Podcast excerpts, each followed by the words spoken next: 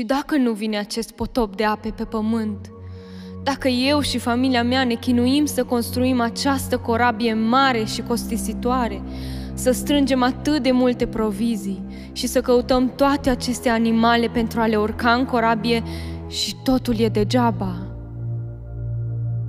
Bine ai venit la cea de-a doua călătorie prin povestea vieții lui Noe. Data trecută am privit puțin în urmă de la strămoșii și până la bunicii și părinții lui Noe și astfel am înțeles puțin mai bine contextul în care trăia el și familia lui. Am văzut cum oamenii din vremea lui Noe, despre care Biblia ne spune că erau niște oameni uriași, foarte puternici, au făcut multe alegeri greșite și s-au îndepărtat de Dumnezeu. Atât de mult au supărat pe Dumnezeu, încât lui Dumnezeu a ajuns să-i pară rău că l-a creat pe om.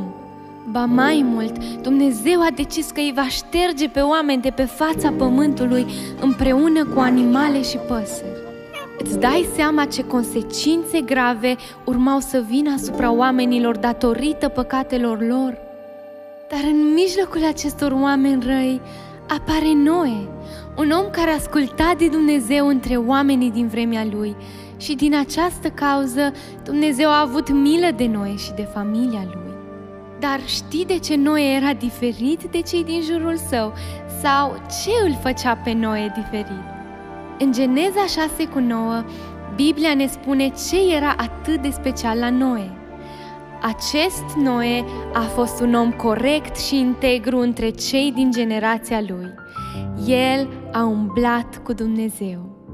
Cu alte cuvinte, Noe era diferit de ceilalți oameni datorită faptului că el a rămas lângă Dumnezeu când toți ceilalți s-au depărtat. Noe avea și el trei fii, Pesem, Ham și Afet.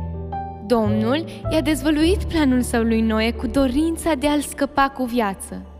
Dumnezeu i-a spus lui Noe, Deoarece pământul este plin de violență și oamenii devin tot mai îngânfați și mai răi pe zi ce trece, am hotărât că voi distruge pământul cu tot ce este pe el, oameni, animale și păsări.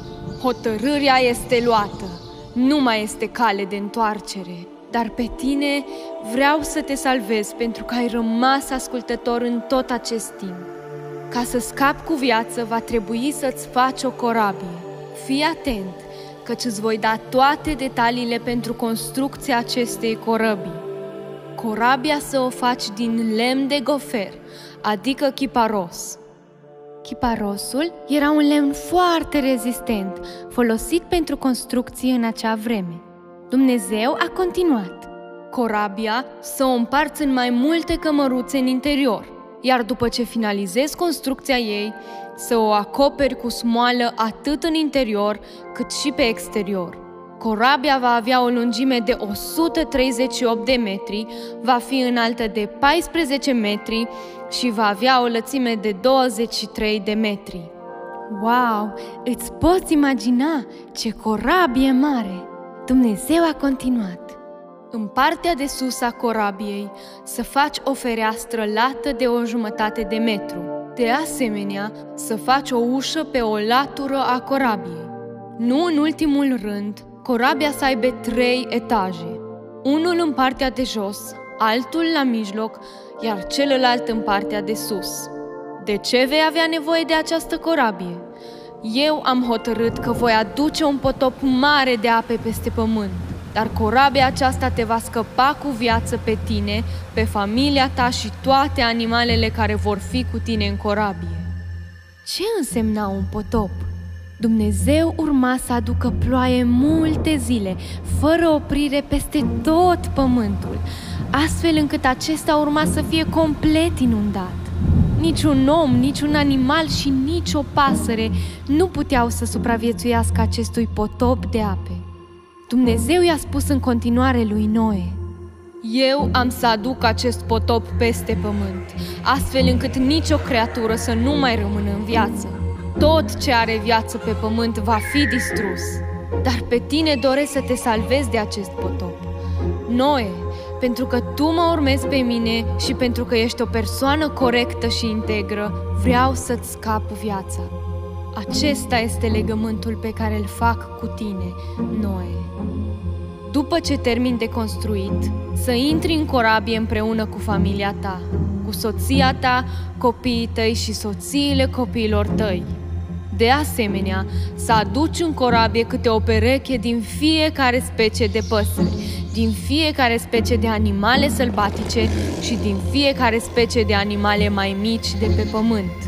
Astfel să aduci cu tine în corabie câte o femelă și un mascul din fiecare specie dintre animalele care există pe pământ. Totodată, pregătește provizii de mâncare care să vă ajungă în toată această perioadă.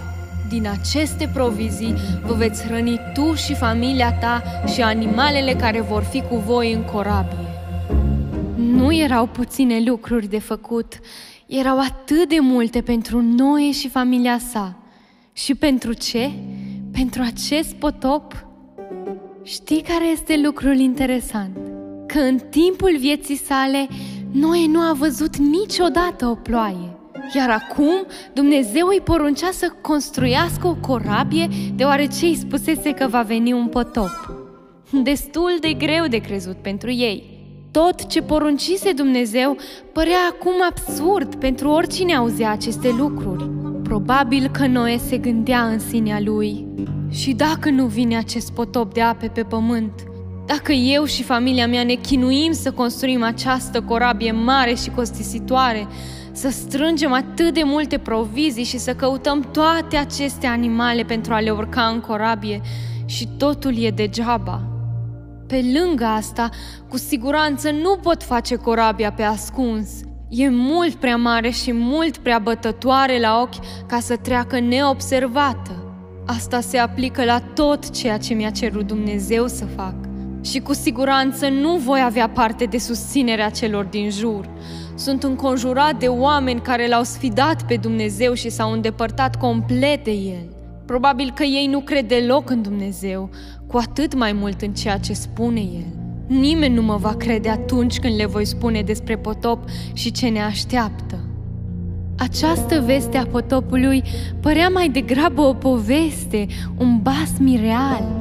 Abia îi venea lui Noe să creadă, dar să-i mai convingă și pe cei din jurul său. Noe stătea în fața unei alegeri grele, să-l creadă și să-l asculte pe Dumnezeu sau să-și vadă de viața lui liniștită în continuare. Oh, ce simplu ar fi fost să nu facă nimic! Dar Noe a ales să-l asculte pe Dumnezeu. Biblia spune că Noe a ales să facă tot ceea ce a poruncit Dumnezeu. Alegeri, alegeri și iar alegeri. Oamenii din vremea lui Noe s-au depărtat de Dumnezeu ca o consecință a unor alegeri greșite.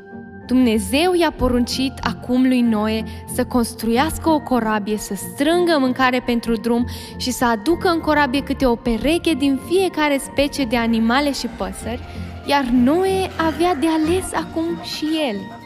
Oamenii din jurul lui Noe râdeau de el. Omul începuse să construiască o corabie pentru un potop care urma să vină, când ei nici nu văzuseră vreodată un strop de ploaie căzând din cer. Toți îl credeau pe Noe nebun. Cu toate acestea, Noe a ales să asculte și să creadă vocea lui Dumnezeu, chiar în mijlocul circumstanțelor nefavorabile. Chiar dacă era greu de crezut că va veni un așa zis potop, chiar dacă Noe și familia lui și-ar cheltui toți banii pentru a construi această corabie și pentru a-și strânge provizii de drum, chiar dacă și-ar fi pierdut tot timpul căutând și aducând în corabie animalele cerute de Dumnezeu, Noe a ales să se încreadă în cuvântul lui Dumnezeu. Da, viața este formată dintr-o mulțime de alegeri avem de ales în fiecare zi, de la lucruri mici și neînsemnate, până la lucruri importante și alegeri greu de luat.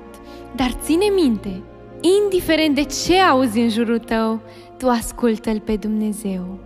Noe nu a putut să aleagă numele oamenilor care îl înconjurau. Nu putea să-i forțeze pe toți să intre cu el în corabie. Tu și cu mine avem de ales. Putem alege să ascultăm vocea celor din jur sau putem să ascultăm o singură voce, vocea lui Dumnezeu. Evenimentele devin tot mai palpitante în viața lui Noe.